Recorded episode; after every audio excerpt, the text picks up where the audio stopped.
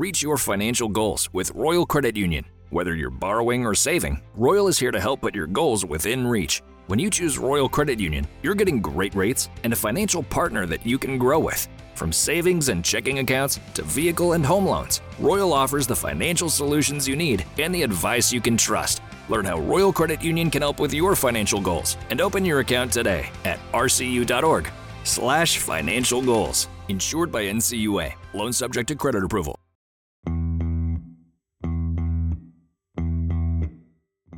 Enough of the doom and gloom. Bally Sports North's Kevin Gorg joins us to spring some positivity into the Minnesota Wild fan base and blame me once more for the poor postseason prediction.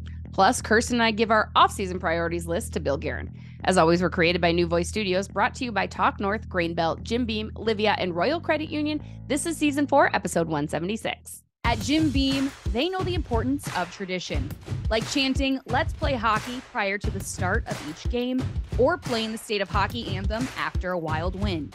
This season, raise one to your fan family with a bourbon that invites us all to come as friends and leave as family.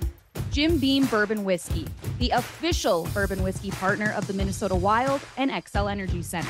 Drink smart, Jim Beam Kentucky Straight Bourbon Whiskey, 40% alcohol by volume. Copyright 2021, James B. Beam Distilling Company, Incorporated, Clermont, Kentucky.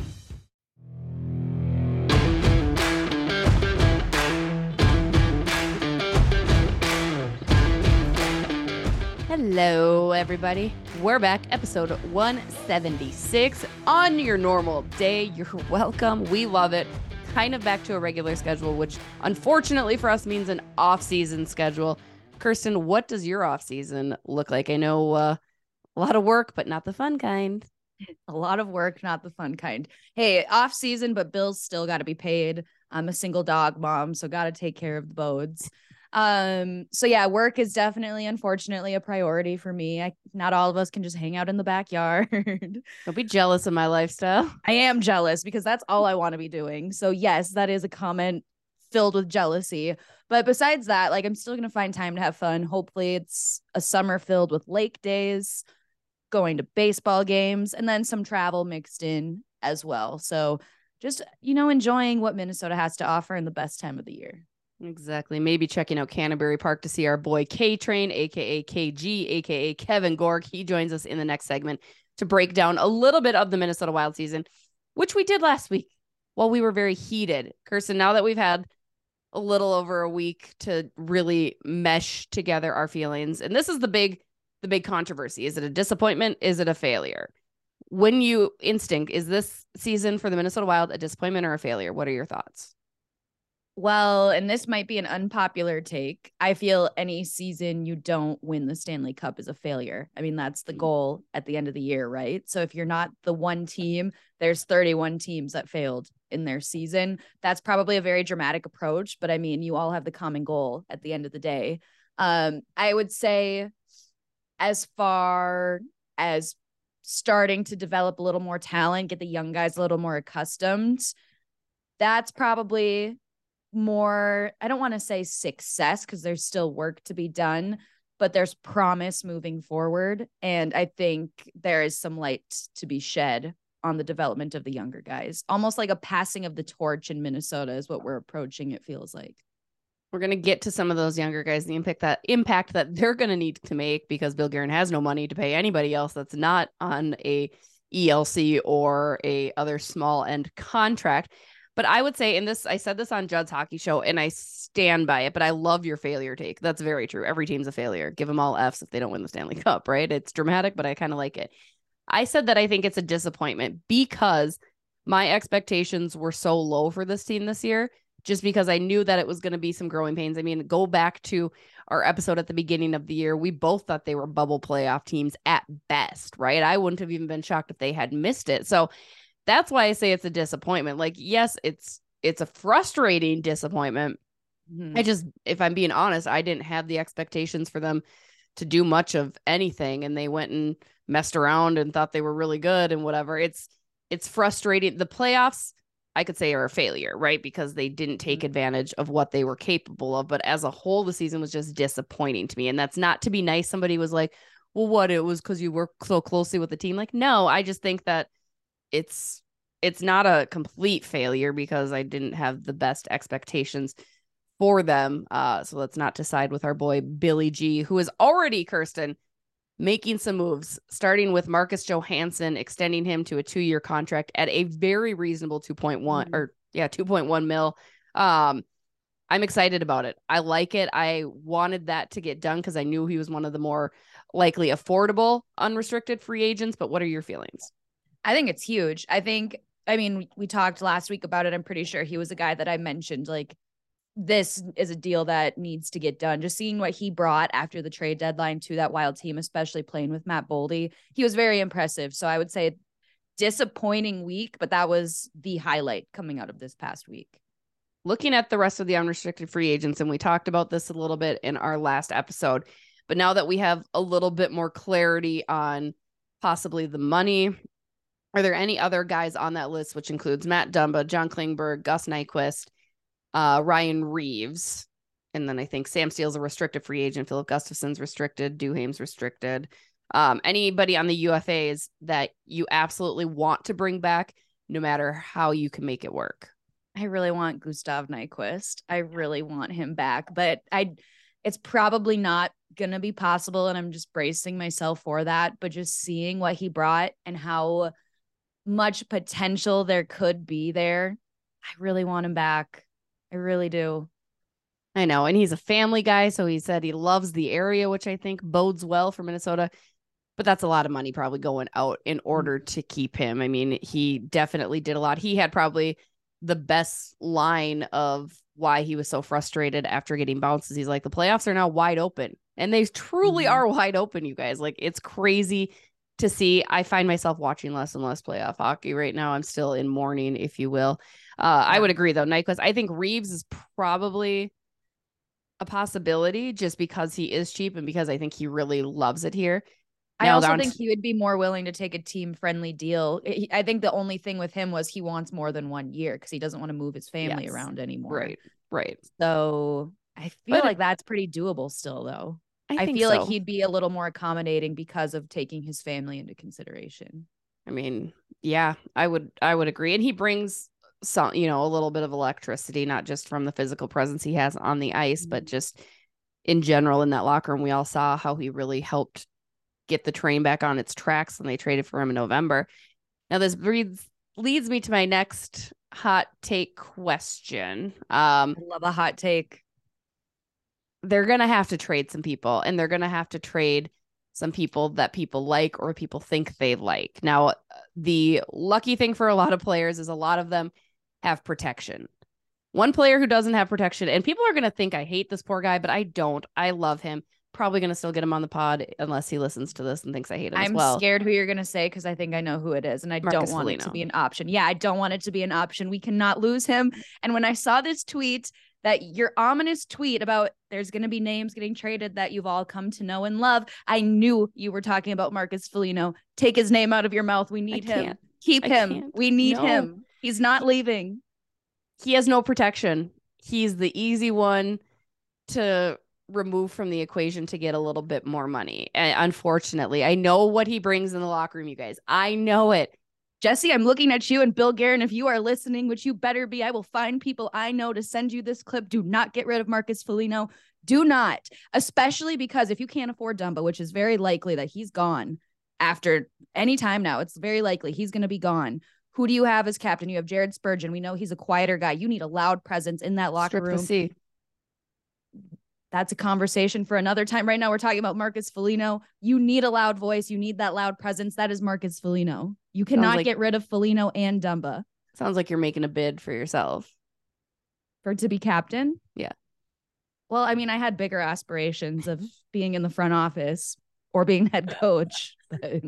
This is true. Yeah, you were the coach. I'm the GM. We'll make it work. But no, I you're trade. the assistant to the general manager. Assistant to the assistant general manager. Yes. Yeah, that, that plays that plays bill Guerin basically gave me the job that he said i should apply for with everybody else um but no i i hate to say it to you guys i really really do like i really adore marcus foligno and everything he does and the person that he is as a player he's a dime a dozen it's not somebody that you're necessarily going to miss he kind of just I it, there's no protection. You don't have to worry about it. You don't have to ask him to waive anything. You don't have to do this. I'm not saying it'll happen, but I am saying they will have to make a move like that. It's going to be somebody you like. They will have. I'm frankly, again, as we said last year too, there are maybe two or three guys that are you're not getting rid of, right? And that's Kirill Kaprizov, Matt Boldy, and I don't even know who else. Jonas Brodin, I would guess, is probably pretty safe. I'm just I mean, gonna say that mostly because that's where I would. Those are the three that I would keep safe from anything, right? Like keep them in my little nest. Well, considering we barely have any defense and we're losing Dumba, Jonas Brodin shouldn't even be a question. I I'll keep it. I'll I'll I'll lock it up tight in the safe. It'll be fine. And I love Spurge too, but I mean, he's another guy that do you look at freeing up some cap space because Bill Guerin, as it sits right now, has something like 8.1 million to play with next year. But you're forgetting the recalls and you have to pay the guys from Iowa. So God forbid somebody gets hurt. And it's there's going to need to be movement and it's going to have to be more than Dumba's uh salary coming off the books unfortunately. Um who would you move then Kirsten? If if Foligno's a no-go for you and you have to get rid of somebody else to free up a little bit of money to sign maybe Gus Nyquist who you who you who you taking out? I mean that's a great question because I don't know. Like I don't know I, I I don't know why, but right before I went to sleep last night, and I was at the Saints game. So this was like after midnight. I literally was laying in bed going through all of the lines from this season in my head. And I'm like, who could who could we get rid of? That's dedication. Like, I'm not even lying. This was last night in bed. I was just like going through everything in my head. I'm like, what moves could the wild make? I don't know, but don't get rid of Marcus Foligno. You can't get rid of Joel. That's not even a question. That's probably another one that's in the nest. Yes. Yes. I don't know. I don't know. Zuccarello, we could get rid of him. You and I spend time in bed very differently. No, I'm just kidding. Another out of context quote from Jessi Pierce on the Bar Down Beauties mm-hmm. podcast. Mm-hmm. Can't wait till uh, my friend Chris gets a hold of that one. You're welcome, everybody. No, uh, the other name. You want me to toss out my other name? And it's yes, not. I do. It's a player that people. It I've said it before though, so it shouldn't be that surprising either. I think you look at maybe moving Marco Rossi. Now, I'm not saying Marco Rossi is a bust. I'm not saying we're giving up on him. I'm saying he is valued. So if you can get rid of him, and again, he's not under any big salary, he'd be one of those young guys that you need to lead. So there is that working for him. But I'm saying if you can, like I said at trade deadline, if you can get something of value for him right now where you're still uncertain, I mean, why not? Why not explore it, package him with something else? Like, I just think that is an option. It has to be an mm-hmm. option right now. Um, because as Bill Guerin said, I mean, they like Marco, they liked the chance he gave him, but he said he needs to get stronger, he needs to get bigger. And, you know, is his development lagging? I don't know. And yes, I'm aware he dealt with some very, very serious health issues, and we're so happy that he's back and healthy, but it's just, I don't know. That would be another I mean, player. Yeah, I could see that as a possibility, but I don't think Bill Guerin is ready to give up on him just yet. I think he's going to give him another full year, see what he does. And then after that, then if he's still just kind of where he is now, not really advancing, then I could see that being like a yeah. okay, like we've tried, it's not working. But I don't think just yet he's ready to pull the plug on that. Right. And again, I uh, being aware that they need to have young guys like Marco to step up, especially for the next two years, while the Ryan Suter and Zach Parise um cap hits are remaining. I it's it's probably less likely, but it's an option. I Bill Guerin will consider every option. You all know this. Like we're not gonna be surprised. I just want to forewarn everybody and give a preemptive hug to all of you who maybe are attached to certain players that are probably no longer going to be with the team. I won't I even name the rest of the at names. me and saying this to me.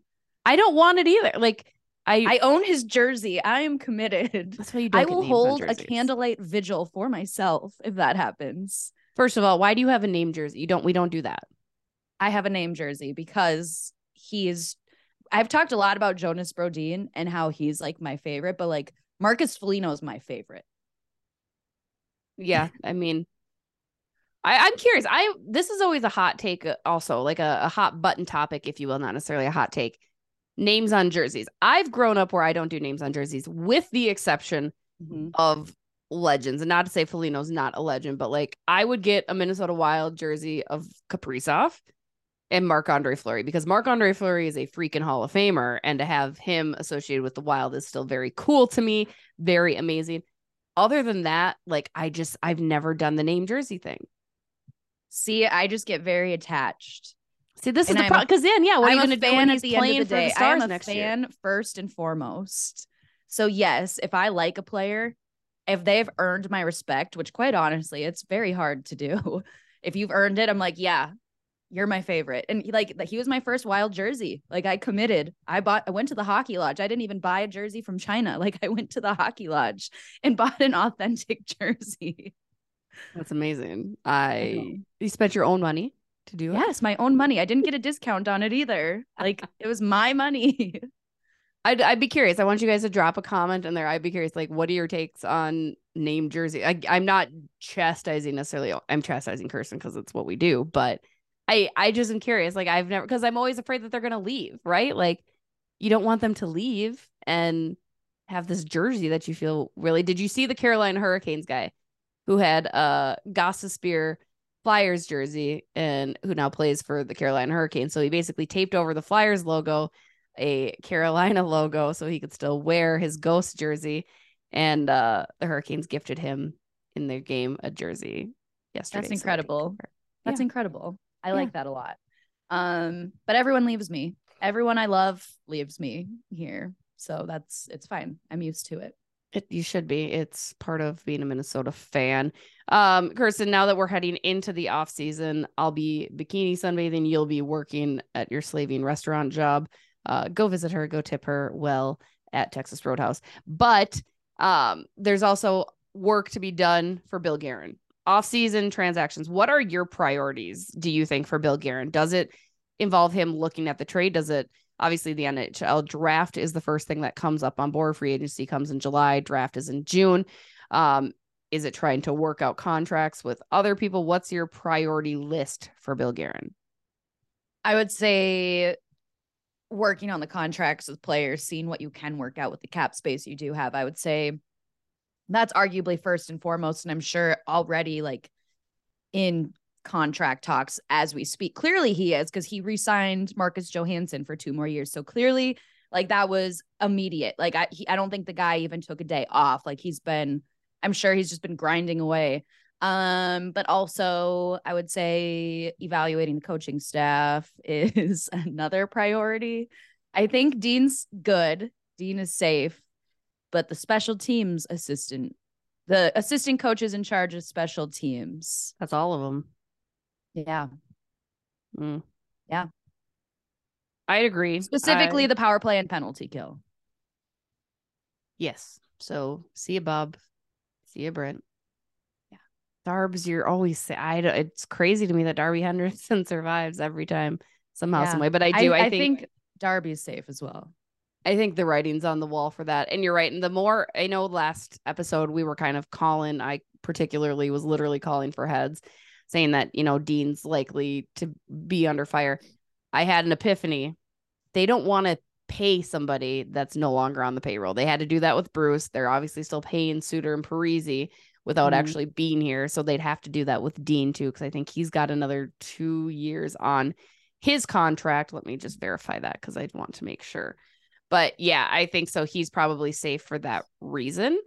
Mhm. Um, but it's still, I imagine he's got to change things, right? Do you, I mean, do you think Dean is capable of changing his style and approach? Because I think that's the biggest concern, right? Like, do you think he'll I mean, yeah, I w- I would agree. I don't think it was really like a concern I had until I really got thinking about it when you brought it up last week. Like you look at the playoffs, I didn't even realize how bad like historically his playoff record is just for all of the teams he's coached. And I think part of that is his lack of making adjustments in game or like even during the regular season when he kind of had I would say a huge opportunity to really shake up lines. We saw little line tweaks, but we didn't see any major like blow it all up and see what happens. And it was very ominous, I think, heading into game six. I talked about a blender of lines, and we didn't see that. Like the biggest thing I think we saw in game six was before the third period, pulling Gus and starting Fleury in net for that third period. So I don't know. I would say, especially seeing getting out coached by DeBoer in the series against Dallas, I would say his lack of making decisions in game, tweaking things when they're not working is the biggest concern for me. Yes, and I was correct. He signed his three-year extension in 2021, so he is the head coach until 2025. Very oh. Also, I have another concern Oh. with how many young players we have coming up. I'm concerned he doesn't work well with developing young talent, like especially like, and maybe it's even bigger than Dean Evason, like the whole Calen Addison situation this season. For one, I don't so much have faith that he's able to work with the young guys, which is pretty much our team for the next two years. but that then he's going to have to, right? Like He's it's going to be have like, to. It'll be can he- very Can he do it? I don't know. it'll be very i said this on john's hockey show as well it'll be very moneyball like oh you want to play him he's gone you can't play him anymore like i'm traded him uh Giambi's gone too like you just can't do it and i think i mean i it's funny because that the knock on dean is not developing young players when he's a coach that for the most part did help develop a lot of successful guys down in Iowa or not excuse me not in Iowa down in the American Hockey League. Freddie Gaudreau as one. But yeah it, it's it's interesting to me but it's going to have to change. And I think Bill Guerin cuz I feel like Bill Guerin might be feeling a little bit of heat himself too right? I don't know that he necessarily recognized how difficult it was going to be to navigate the salary cap with these buyouts I think obviously you knew and again zero regrets. I don't want to hear one person being like, "Oh, I wish he wouldn't have done that." Like, no, we're absolutely happy with that, and I know Bill Guerin is as well. I just don't. have been saying that. The Yeah. Facebook commenters have been saying Hindsight's he never should have got rid of Suter. get get real, get effing real, man. Like that's the silliest thing I've ever heard.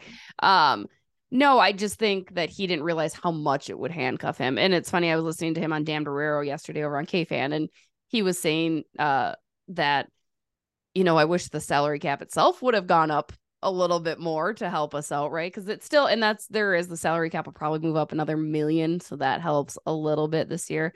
Um, but yeah, I imagine he's got to feel the heat, so he's got to relay that down to Dean. Like Dean, we've got to change things. Now, I asked Bill what I thought was a very fair question, but I know it sounded dumb when I asked it, but my intent behind it was so after, you know, Bill kind of responded curtly, and it wasn't a big fight. I love that everybody was like, "Oh, it's Russo and Billy going at." Like, no, it was just a curtness to the response, and and Russo continued to ask the question because it was a fair question about getting over that playoff hump. Um, and in the course of Bill answering it, he said something along the lines of like, you know, it it's it's gonna be hard. There's gonna be some pains to get where we need to be in order to get through the next year. So my response is like, well, is a playoff team a thing that we're going to be seeing? Like, should we be as consistently expecting the playoffs as you do? Like, is there go- should there be a year that you don't make the playoffs because you're in that quote unquote kind of rebuilding mantra? And obviously, Bill laughed, and I think he understood what I was saying. Like, he didn't make me feel stupid by any means. Uh, he's not that kind of person, but he was saying like it's no, of course you still want to make the playoffs, so it's not a full rebuild. But I do wonder, like, do you take these next two years back a little bit? Or you, do you just kind of be okay with taking that step back, knowing you have these young guys? As I said, this year was a disappointment because I didn't have the expectations that I did last year, you know, or the year prior. You don't have the pieces. Next year, probably going to feel the same way. I don't know, Kirsten. Like, yes, it sucked to not make the playoffs. It'd be a weird thing in Minnesota, and every so many teams make the playoffs. It shouldn't be that hard. Mhm. But would you be devastated, or do you think it would be part of the plan if the Wild missed the next two years? I'm fully expecting to miss the playoffs the next two years, to be quite honest. And I mean, yeah, it's going to be weird because the Wild have consistently been in the playoffs, whether they're getting bounced out of the first round or not. There's only like one, I think, one year since 2015 that they've missed 2019 they missed. 2019 they missed. Um, so yeah, we're used to being in the postseason. We're used to having a short stint, a week in April, where we're playing. Um, so it's gonna be weird, but I mean, yeah, I think after this season, this I don't want to say was the last hurrah, but I think things are gonna be changing in Minnesota. moving, getting ready for again, like I mentioned earlier, like a passing of the torch, if you will, what we've come to know in Minnesota.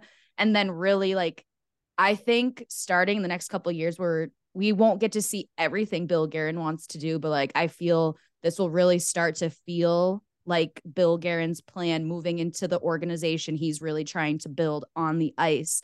And so it's going to be weird. It's going to be a lot of growing pains, but that's just where we're at. And I think everyone needs to buckle up, saddle up, get ready for the ride because that's that's what we're in for. Well, now that Kirsten and I have effectively brought down your Monday, let's get Kevin Gorg in here to re positivity, re re uh, what what's what's the word I'm looking for? Reignite, reignite our pa- uh, reignite our positivity. We're gonna take a quick break. When we come back, Kevin Gorg. What's going on, you guys? Jessi Pierce here. By now, you already know how successful Livea's doctor recommended program has been for me, but I want it to be a hit for you too. Join today and receive three months free plus a free gift during Livea's Client Appreciation Week running May 6th through the 12th. I'm down more than 20 pounds since joining Livea and far and away ready for the off season away from the rink and hitting the beach. Get summer ready today by calling 855 GO Livea or visit livea.com. That's 855 GO Livea or livea.com and let them know Jessi Pierce in the Bar Down Beauty sent you. Well, we are back. Joining us now, the ever popular, ever beloved uh, contract negotiator, Harshawn Jesse, Kevin Gorg in the house. What's up, KG? How are you? I'm good, you guys. Episode 176. I saw that in my Zoom meeting uh, information when I logged on. That is pretty impressive. 176 of these shows. I've even had a chance to be a part of three or four of them. Exactly. I love that. I think you were like our third ever guest, and then you kicked mm-hmm. off the season with us too. You are back as we unfortunately are wrapping up the Minnesota Wild season. Kirsten and I had some hot takes, hostile words after our immediate reaction when the Wild were bounced in game six. Kevin, how do you look back on the year and the postseason in general for your Minnesota Wild? Well, I look at the the year two ways. They overachieved in the regular season. There's no doubt in my mind. I, I think when I look back to where I was in September, looking at Gustavsson and camp and Flower, another year older, I'm like, man, if these guys can be in the conversation and have a chance to make the playoffs in those final couple weeks, I think I'd be happy. I, I, thought it was a coin flip that they'd even get in, and I, I didn't think they'd eclipse 100 points in back-to-back seasons. So they overachieved during the regular season, and Dallas was a legitimate favorite. They were healthy. I think if you follow the betting lines, uh, they were like minus 175 to win that series.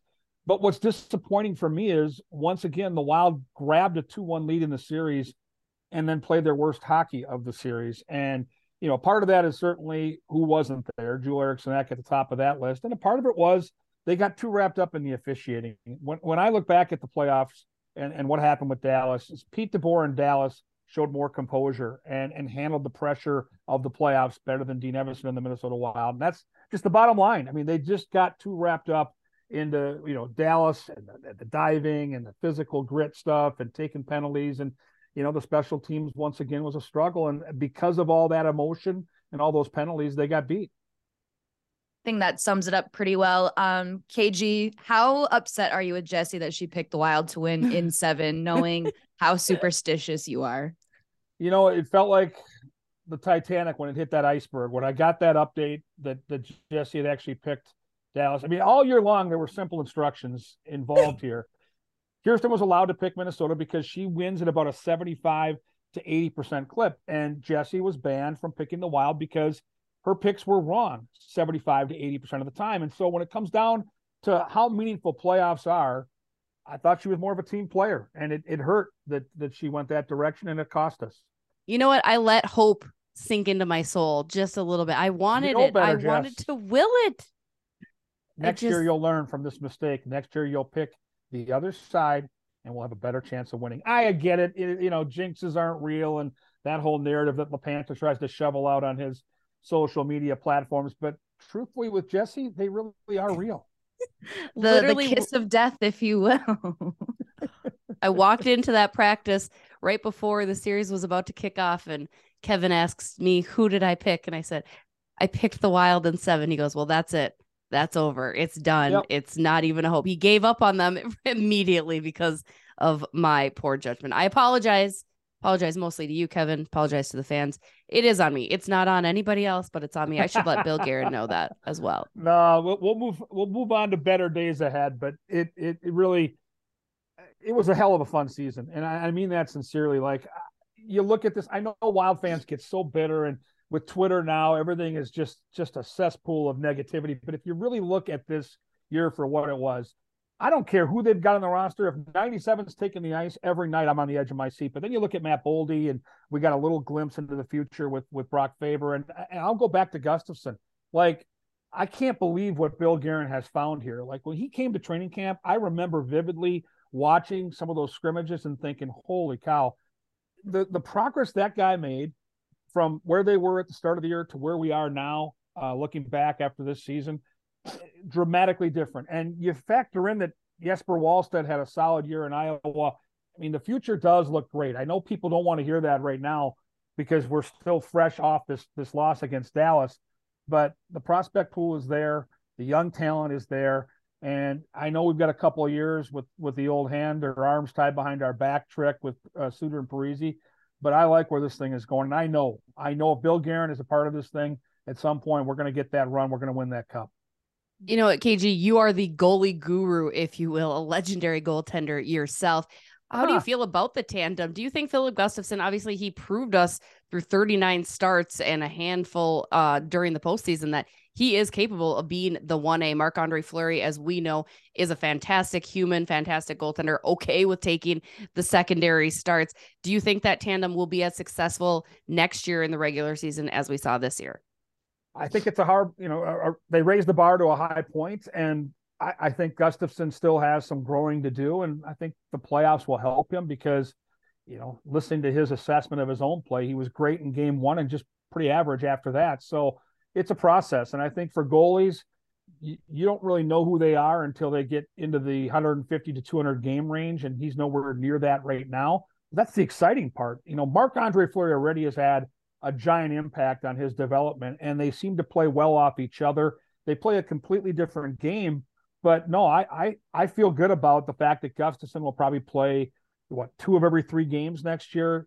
That that progress and that development can get sped up by him kind of taking over. And Marc Andre Fleury seems excited to be just a part of the team and be that guy waiting in the wings. And when he plays, he'll play with that passion and and and I think put out uh, the team in a position to win hockey games so no, I feel good about it. I, I really do because Gustavsson is just really kind of dipping his toes into the water here, and for goaltenders, experience seems to be everything, and he's still getting his.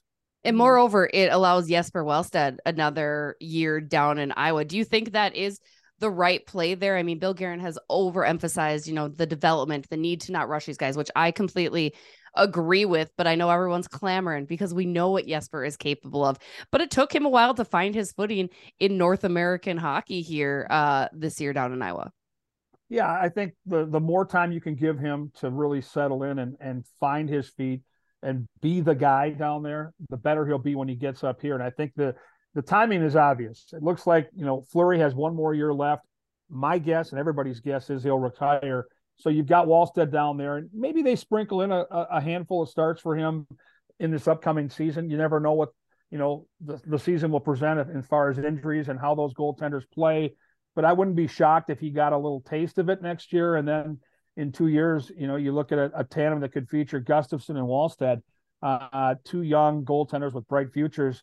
Uh, this is a team that that really, um, if you look at where they're headed and, and some of the young players that we still haven't even seen at the professional level in our organization.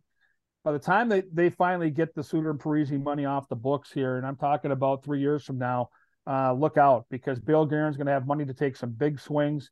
There's going to be some young players that have had time to kind of get their seasoning and, and kind of get their careers off and rolling there's real potential here. It's still going to come down to some some other players that need to take a step. I think of Marco Rossi. I think of Calen Addison. What do we get from Sammy Walker? There are players that are closer right now than some of the prospects I'm talking about. But if you're a Wild fan and, and maybe you're starting to get over that disappointment of the playoffs and you really look at this thing and break down where this organization is, uh, the, the future is absolutely going to be a good one. And there is a cup run coming. I hope you're right, KG, because I think everyone here deserves it, especially this past week. I mean, this has been This has Hmm. been a kind of rough emotional roller coaster of a week for a lot of people. Um, what have you been doing to cope? Well, I'm getting ready for the Kentucky Derby. We've got a big weekend out at Canterbury, so that's allowed me to kind of move into you know my summer gig and get into horse racing. But no, I, it's been tough. I I watch every night, and it's not the same when your team is eliminated. And I see Seattle in the second round. It's it's bittersweet because I'm a fan of Dave Hakstol. I used to cover him when I did college hockey uh, back on Fox Sports North when I was working more in the WCHA and. I've known Hakstol for a long time, so I'm really happy for him and, and guys like Carson Soucy and Ryan Donato and some of the players on that roster. But then I'm like, wait a minute, the Seattle freaking Kraken get to go to the second round, and we're stuck once again um, on the sidelines watching everybody else play. And you know, I look at what Vegas has cultivated with that expansion team and how how well they've done. They look like one of the favorites now. I guess what softens the blow a little bit is Boston. I mean, they had an all-time record year. They look like a train ready to roll all the way to the Stanley Cup final, and they couldn't get out of the first round. So I guess if I'm a Minnesota sports fan, I can say, well, at least once in a while, the New England sports market has to feel a little bit of our pain. Mhm. Um, you know, talking about the Boston Bruins and bringing up superstitions, do you think the President's Trophy is cursed? Boy, it sure feels that way. If you look at the numbers, I mean, that might be bigger than the Jessi Pierce curse. I'm not sure, but do you want to be the number one seed? Do you want to be the team with home ice all the way through? Um, I don't know what to make of it because clearly um, you have a season like Boston had. You have the depth of talent to make the moves at the deadline to bring in key players. And they play a Florida team that, frankly, was mediocre all year and was lucky to even get into the postseason. But this is what the hockey playoffs give you. And I think if you're a wild fan and you're like, well, I don't want to wait three years, I don't want to wait for the Suter and Parise buyouts to be off the books. I want something now. The Florida Panthers should give you some hope because if you can get into the playoffs, strange things can happen. Teams can get hot, and and teams that are looked at as unbeatable, like Boston was, and even Toronto was a heavy favorite in this series. Uh, things change dramatically in the NHL playoffs more than any other of the core four. So get in and have a chance. And I think Florida has taught us that this year because they've caught lightning in a bottle. They were left for dead in that series. They win one game, a game they were completely outplayed in on a fluky play where a goaltender misplays the puck, and their whole season and their whole fate gets tipped upside down. I mean, it's interesting to me that the way that teams are winning are very different. Like you look at Florida, Florida's winning behind Sergei Bobrovsky and, and Matthew Tkachuk as well. But right, I think Bob is playing unreal hockey in net. I mean, I don't know if you guys saw the quote last night from the Toronto goaltender who said, I don't give an F how Bob is playing. We're both doing our job. But then Seattle isn't necessarily just relying on goaltenders. Seattle kind of has all these different pieces. And granted, we've seen Seattle time and time again throughout the season. They had a heck of a season. This isn't really a total shock how well they're doing now.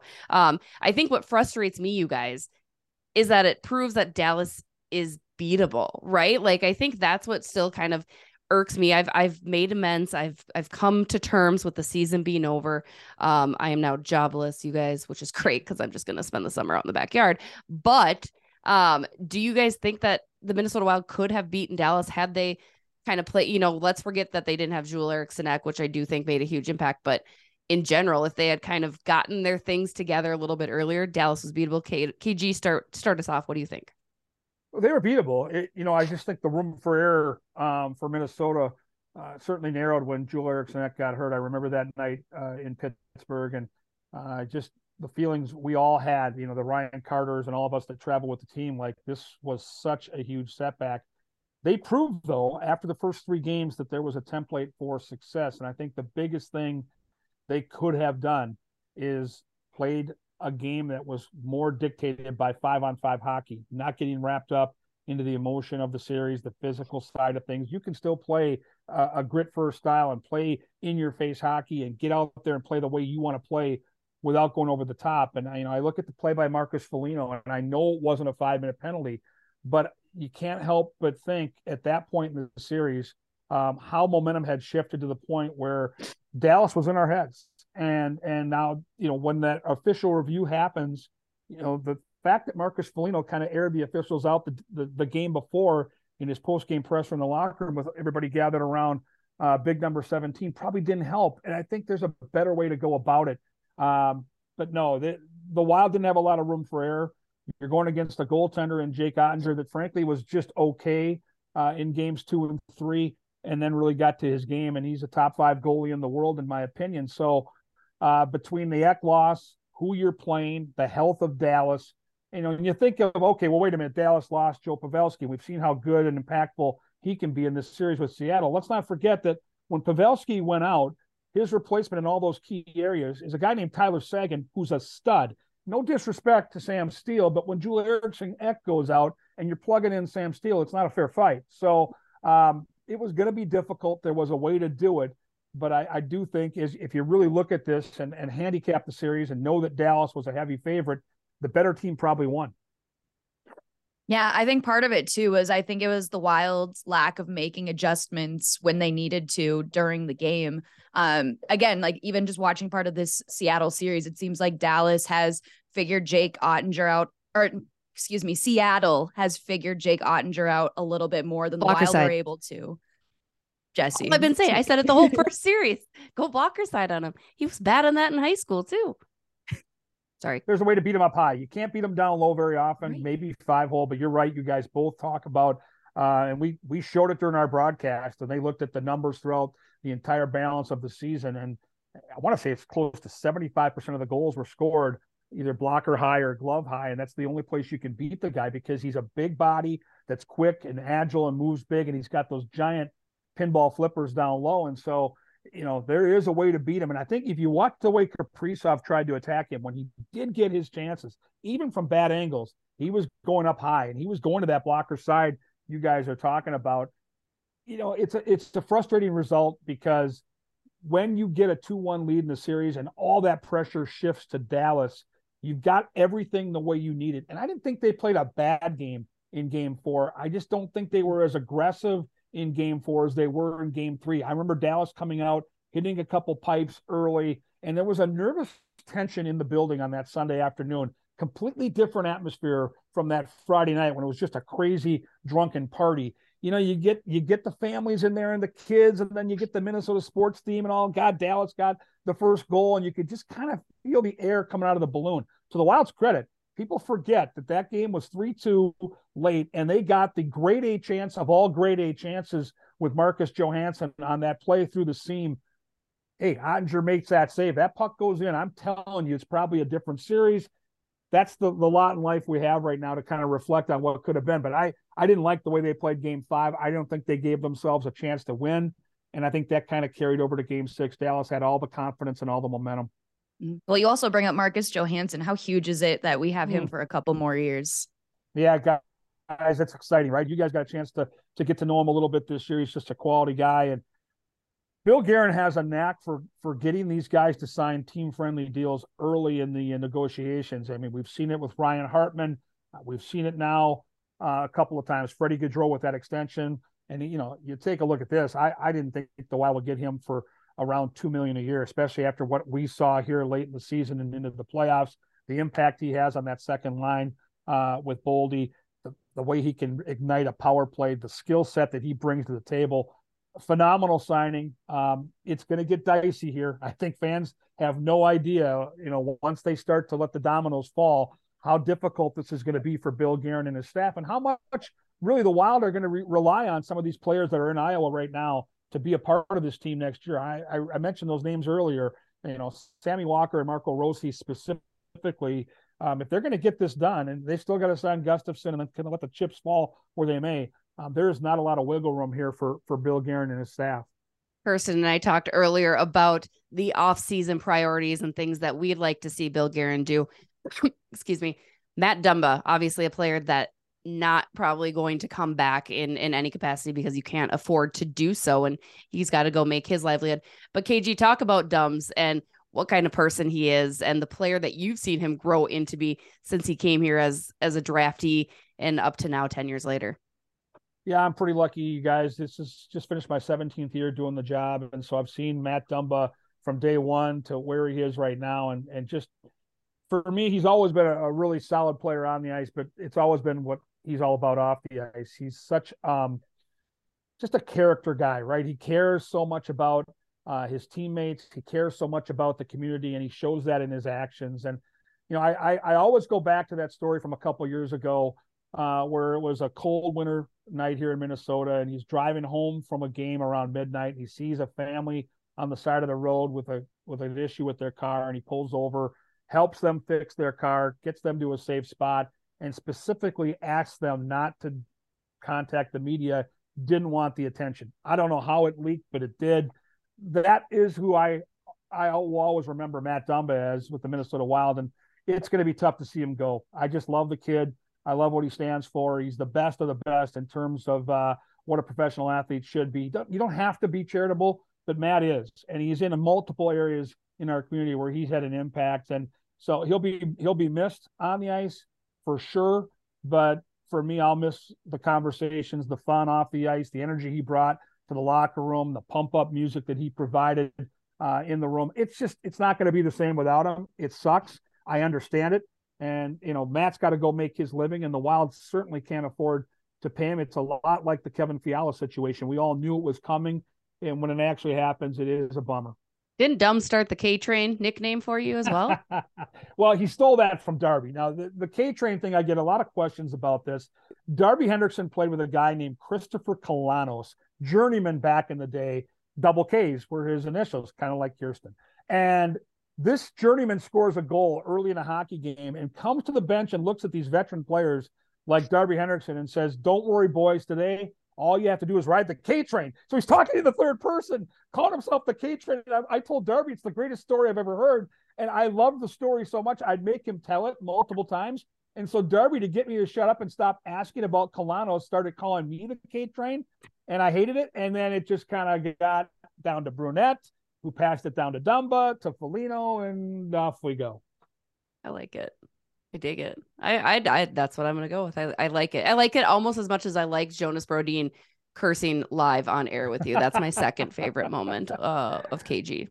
Of all the players, right? The nicest, most quiet, humble guy, Brodin. Uh, this was during the pandemic, I believe, because I was interviewing him from up in the concourse and the headset and the whole thing, and it was on live TV and the look like a little kid that gets caught with his hand in the cookie jar. Jessi, you can relate with your kids running around there. Like, did I just? Oh yeah, I just I just did that, didn't I? Yeah, you did, Jimmy. Yeah, you did. I need to go find that clip. Oh, it's great. It's outstanding. Kirsten is a Jonas fan, big big Broads fan. Yes, very big fan. Tough you not could, to be. You you could actually do her a favor. Um, she wants to find all the Swifties in the Minnesota Wild locker room. So if you could ask yes. that question every oh, single time goodness. on air, it's I think there's more than we realize. to ask, right? I mean, the Swifties are there for sure. Uh, you know, some of the music we hear in the room, it, it, there are tells, and uh, a lot of these guys don't have the greatest poker face. But uh, if you think I'm going to go in there and ask about Taylor Swift, you got another thing coming. Double K, just... you might have to do your own legwork on this one. K Train, I need you to help a girl out here. I don't have the locker room access that you do. And uh, plus, uh, we'll we'll negotiate, but I think in the end, this might fall into the category of Jessi Pierce. Uh, will be on the case and getting us the information. I'm not asking about Taylor Swift in any of my interviews. I can promise you that. I'll do it. No, that's a little upsetting this early morning, but you know, we're I'm willing to grind. I'm willing to do the work. I've got that spreadsheet going. I'll put my boots to the ground. We'll get this done. I would say Brodin though is probably the if there's a betting board in the room, he's got to be the post time favorite for Leeds Swifty. And I'm just guessing, just speculating. Um, but those Swedes get it. They know uh, extreme talent, iconic music when they when they see it and hear it. So yeah, I, I'm I'm with you on the on the 25 steam since we're placing bets, KG, I know you got to get rolling. You've got a busy weekend at the racetrack. Um, want to get your two hot takes. One, who's going to win the Stanley Cup now that the playing field has dwindled down slightly. And two, your hottest take for the Minnesota Wild offseason. Maybe it's bringing Matt Dumba back on a $1.2 million con. I don't know. Give me your hottest offseason take for the Minnesota Wild and your Stanley Cup winner. Well, I talked before the Wild series against the Dallas Stars, and and basically every interview I did, I said the winner of this series is going to the Cup. I believed it. Um, and so I'm going to go with the Dallas Stars. I, I, like their response in game two. I'm a huge Jake Oettinger fan. I don't like the team. I'm not going to sit here and tell you, as an old North Star guy, that I want to see Dallas win another cup. But I can pull for Jake Oettinger, and it would flatter the Wild if they make a run right now because I think Wild fans have to realize that is a damn good hockey team that is healthy right now with a coach that I think can get them into the right spots. So if they can get through this crazy Seattle team that won't go away, this pesky group of Kraken, I think Dallas could be the team. And then as far as my hot off-season take, uh, I guess what I'm going to go with is this: Bill Guerin will make an impactful trade. And I don't know what it's going to be, but I know the man and I've seen the track record. And I love that he's got a little riverboat gambler to him. So there is going to be an impactful trade made where a big name, maybe a young player in on this organization right now is moved and somebody you haven't thought about is moved in. I don't have that glossary of names that Bill Guerin and his staff have, but my hot off season take is there is a big trade coming somewhere down the line. I mentioned the names. So yeah, we'll go with it. Let's uh let's go. I have the I have the same feeling. Bill Guerin kind of lightly indicated and then hardly hard indicated there will be a trade this season. He just has to. There's not enough money to even right now do recalls from Iowa as they head into the next year. So I think things need to change. Well, and I think if you look at Bill Guerin and what he's done, and I'll go back to Fiala last year, like everyone in the league knew the Wild didn't have the money to pay Kevin Fiala. So he somehow negotiates a deal to get Brock Faber and a first round pick for Kevin Fiala. I, I am blown away by what Bill Guerin and his staff have been able to do. And then I look at the moves he made this year and the impact that these players have had. I even go back to the, the Jake Middleton trade for a goaltender that, as great a kid as he is, he's not an NHL goalie. I'm sorry, he's just not. I trust what they're doing. And every move they make, there seems to be as the time progresses, you're like, wow, that actually was pretty shrewd. So whatever he's going to do this summer, maybe it's multiple deals. Um, you got to feel good that that whatever he does uh, will have a positive effect on this roster. And as long as you've got Kirill Kaprizov, Joel Eriksson Matt Boldy, and some of the star power this team has right now, um, if their goaltending holds up, they're going to be right back in the playoff conversation next year. And and hopefully, um, you know, in these next two years before the, the buyouts are off the books, these guys can get over the hump, as Michael Russo talked about in that uh, exit interview with Bill Guerin. We got a little dicey there, uh, but Wild fans deserve it. They packed that building now year in, year out. It's such a great place to work. The three of us are, are privileged to that, and, and Double K, um, you're a part of that, and it's it's an awesome place to watch a game. So let's just keep our fingers crossed that they continue to progress with their young talent, make some shrewd moves here in the off season, and next year make a little bit of a run. Hey Train, you're the best. Oh, go ahead, Kirsten. You always make me feel so much better just listening to you talk. It makes me hopeful. It doesn't. Well, I'm still dead inside KG, but that's not because of you. It's just too much of this. I can't do it. It's tough. You know, listen, we're Minnesota sports fans. You know, we get beat up a little bit, but the beauty, Jessi, is, and, and Double K knows this, is every time you get knocked down, you get back up and you're just a little bit stronger. And we're going to keep going. We're going to keep fighting sooner or later we're going to have one of these zooms in the middle of like july and we're still going to smell like champagne from being down on west 7th and celebrating that stanley cup. I believe it. I honestly believe it. I wouldn't say it unless i did. Bill Guerin, as long as he's here it's going to happen. At some point we are going to be drinking from the cup at tom reid's hockey city pub. We're going to push kevin Falness down the road. We're going to have a great time did you just chumbawamba us too? I get knocked down, but I get up again. I feel like that's how we're we're gonna close oh. the K train with a little chumbawamba. I don't mind it. Hey, you know what? Sometimes you got to reach back into one of those cheesy good songs that uh, they overplayed, like Macarena. What was that Macarena? That that uh, yeah, we learned it songs. in gym class. Oh, fantastic! Awful. Favorite Just song. Awful. Well, K Train, thanks for stopping by the Butte Station. You're the best. We will see you out at Canterbury I imagine this summer quite plenty. And then uh, before we know it, back at the hockey rink. I love it. Thank you so much, buddy. Thanks, ladies. Always fun to be with you. All right, we're going to take another quick break. We'll be right back.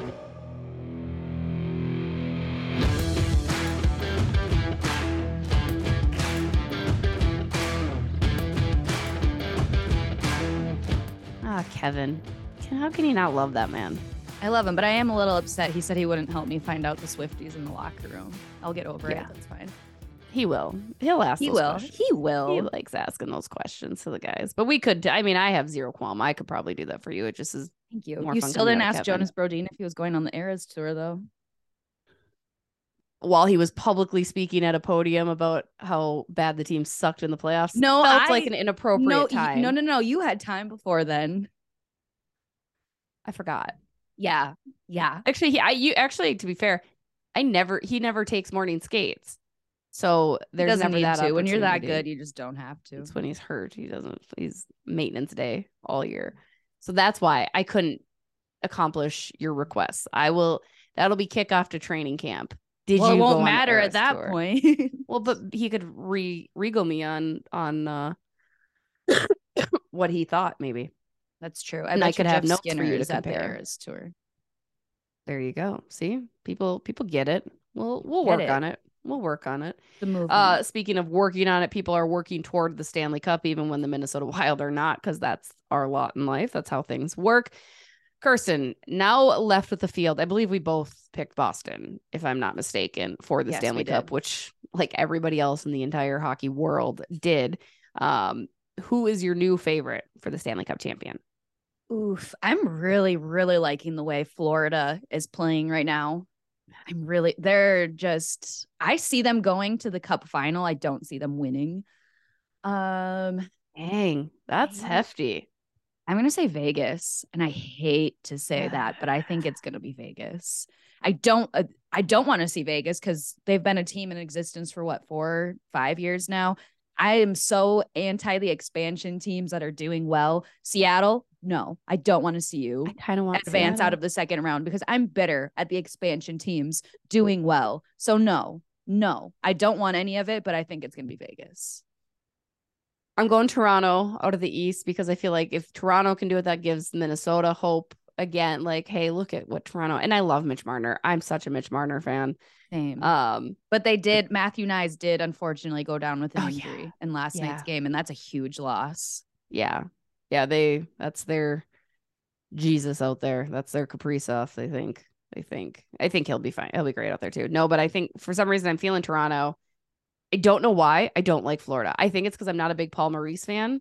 Mm. And so I just I don't care for Florida. So I'd like Toronto to go. Carolina, obviously I do like Carolina too. For some reason I keep forgetting about that series as a whole. Keep forgetting about Carolina. No disrespect. I just do. Sorry. So let me answer. Toronto in the East. And I kind of want Seattle. I don't know why. I just do. Ultimately, I want whoever has the most. Minnesota. Yeah, but it's kind of fun to watch them do this. Like No, after so they're because they're not like Vegas. They sucked last year, right?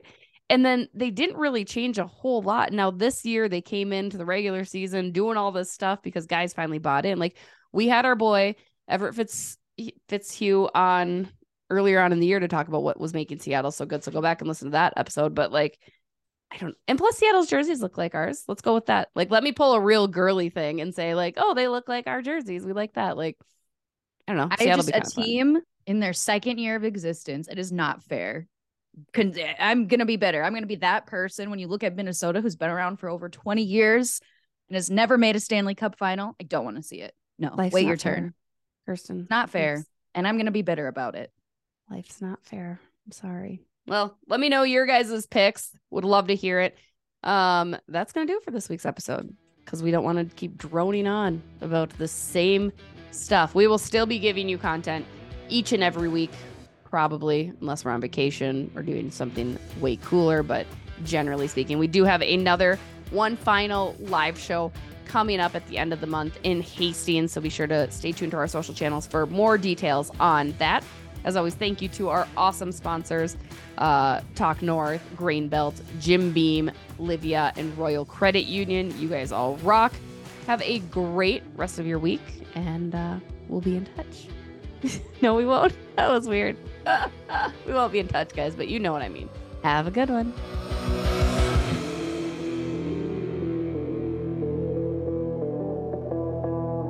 This podcast is made possible due to listeners like you. Thank you.